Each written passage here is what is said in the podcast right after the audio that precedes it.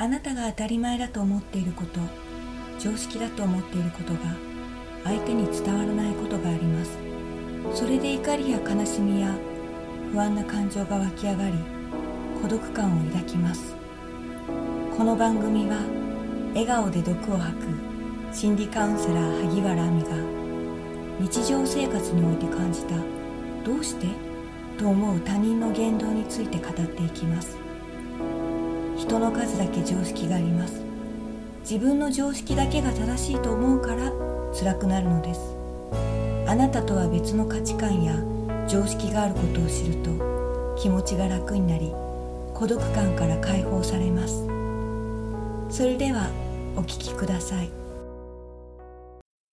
はい、孤独感からの解放メソッド、笑顔で毒を吐くカウンセラー萩原亜美です。今回はだいじゅうごわです。はじめにある人のお話をします。仮に T さんとします。 T さんはよく奥さんの話をします。 T さんから奥さんの話を聞くと、 T さんと奥さんって全然タイプが違うなと、もう真逆だなといつも思います。 T さんは奥さんのことが好きなんだなっていうのが T さんのお話から聞いて伝わってくるんですけど、ではこの全く正反対な性格の奥さんが全然違うタイプの T さんをなんで結婚相手に選んだんだろうってすごく不思議に思いました。ある時 T さんにズバリ聞いてみました。奥さんはどうして T さんを選んだんですかと。そしたら T さん自身も気になっていたらしく、奥さんに聞いたことがあるそうです。奥さんはバカとケチとは絶対結婚したくなかった、あなたはバカでもケチでもなかったからと言っていたそうです。それを聞いて、なるほどな、奥さんは結婚したいタイプを探したんではなく、結婚したくないタイプを外したんだなということですね。あ、そうそう、今回は久しぶりの合コンの話をしようと思います。はい、先日合コンに参加しました。高校時代の友達が合コンをセッティングしてくれました。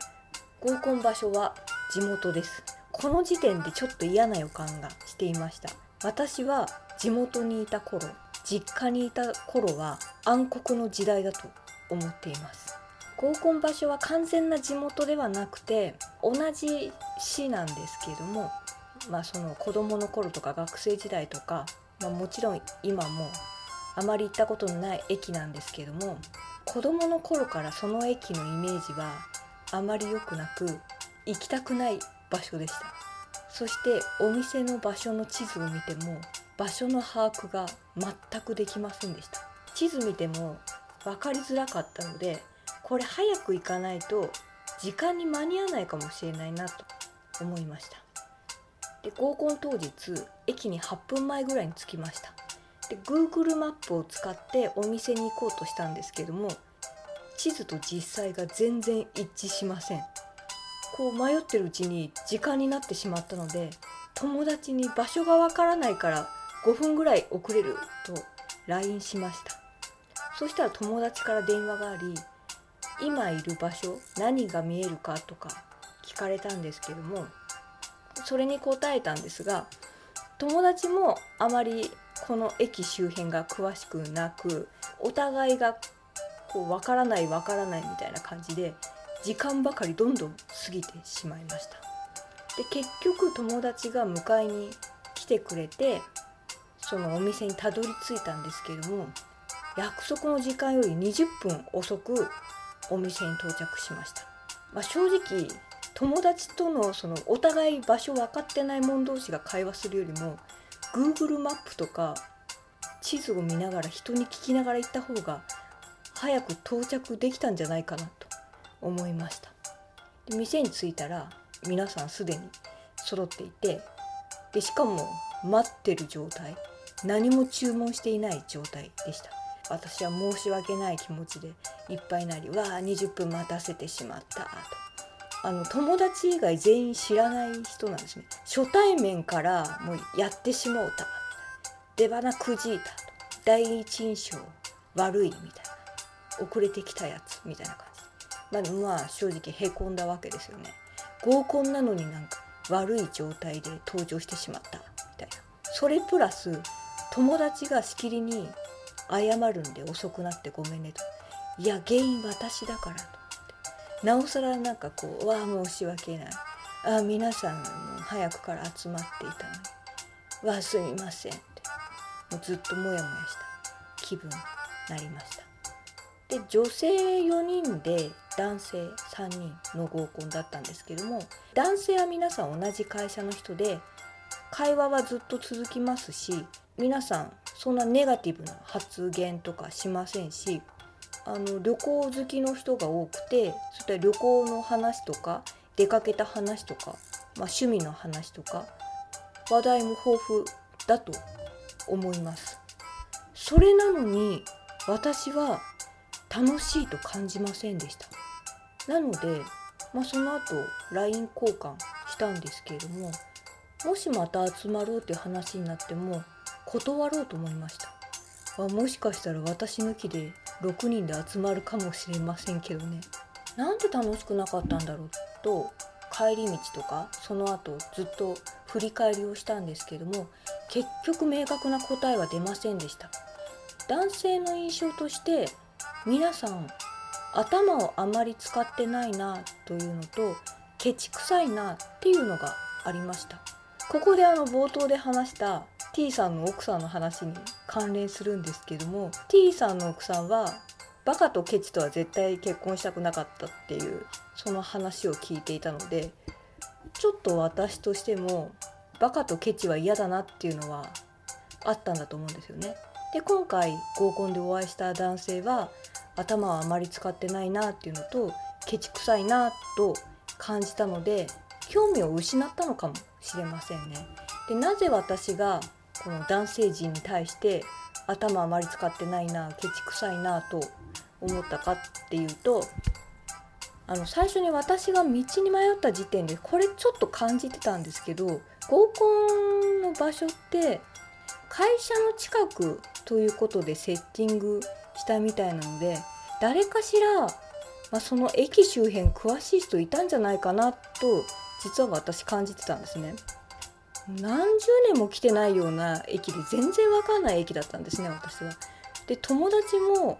あんまり来たことがないって言ってたんで、お互い道知らない人同士が電話でやり取りしたって確かに時間ばっかりかかるんですよね。だから一人ぐらいこの駅周辺詳しい人いたんじゃないのかなって実は思ったんですね。で、その人が電話代わって道案内してくれたら、こんなに私にじゅっぷんも遅れることなかったなっていうのを思ったんですね。で、後で聞いてみると、あの男性の一人がその駅に住んでたんですね。よねんまえから住んでるみたいで、えじゃあこの辺り詳しいじゃんと思い、えなんでその人電話友達と代わって道案内してくれなかったんだろうって、ここが見えるあれが見えるとかいろいろ友達言ったけど、友達が分かんない分かんないって言って、もうかなり無駄なやり取りしてたんですね。これ旗から聞いても多分イライラすると思うんですよね。えなんとかってどこにあるのとか、友達が電話で喋ってるのも聞いて、あそこだよとか思わないのかなとか、その人どういう思いでお店にいたのかなってすごく思いましたね。僕この辺詳しいから僕が道案内するよとか一言言えばいい話で、その時は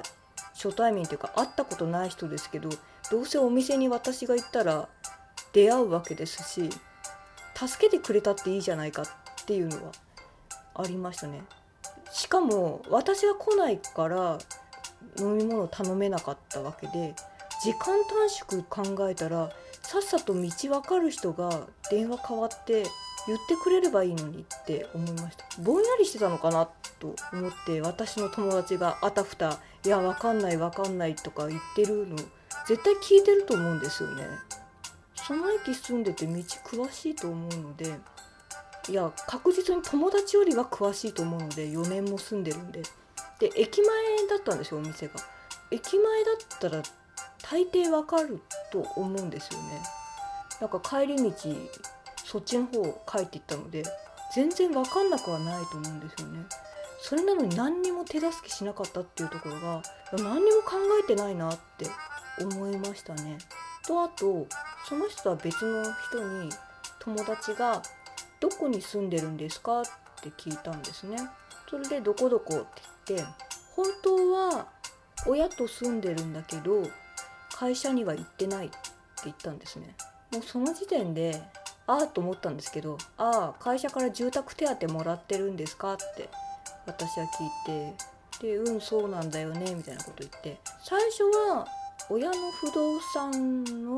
部屋を借りて住んでたんだけれども、会社に言わないまま実家に戻ったって言ったんですね。それ聞いて、